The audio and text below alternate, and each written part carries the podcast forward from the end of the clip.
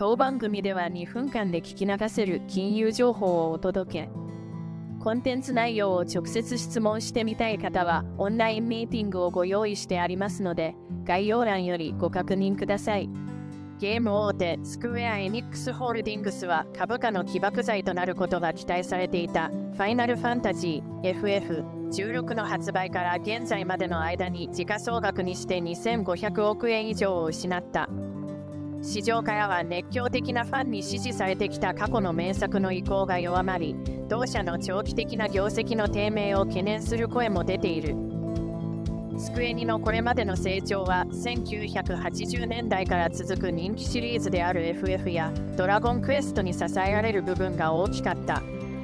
しかし6月22日に発売された FF シリーズ最新作の売上が期待を下回り先月4日に発表した4から6月期第1四半期決算で大幅減益が明らかになると空気が一変。翌営業日の株価は13%下落した。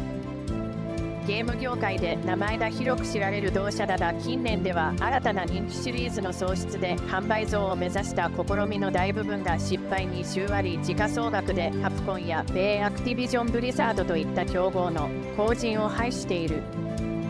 FF とドラゴンクエストという2大タイトルに依存し過去作の焼き直しを続けてきたスクエニ同社のゲームからのユーザー離れが懸念される中新たな柱を早急に打ち立てられるかが成長の分かれ目だという。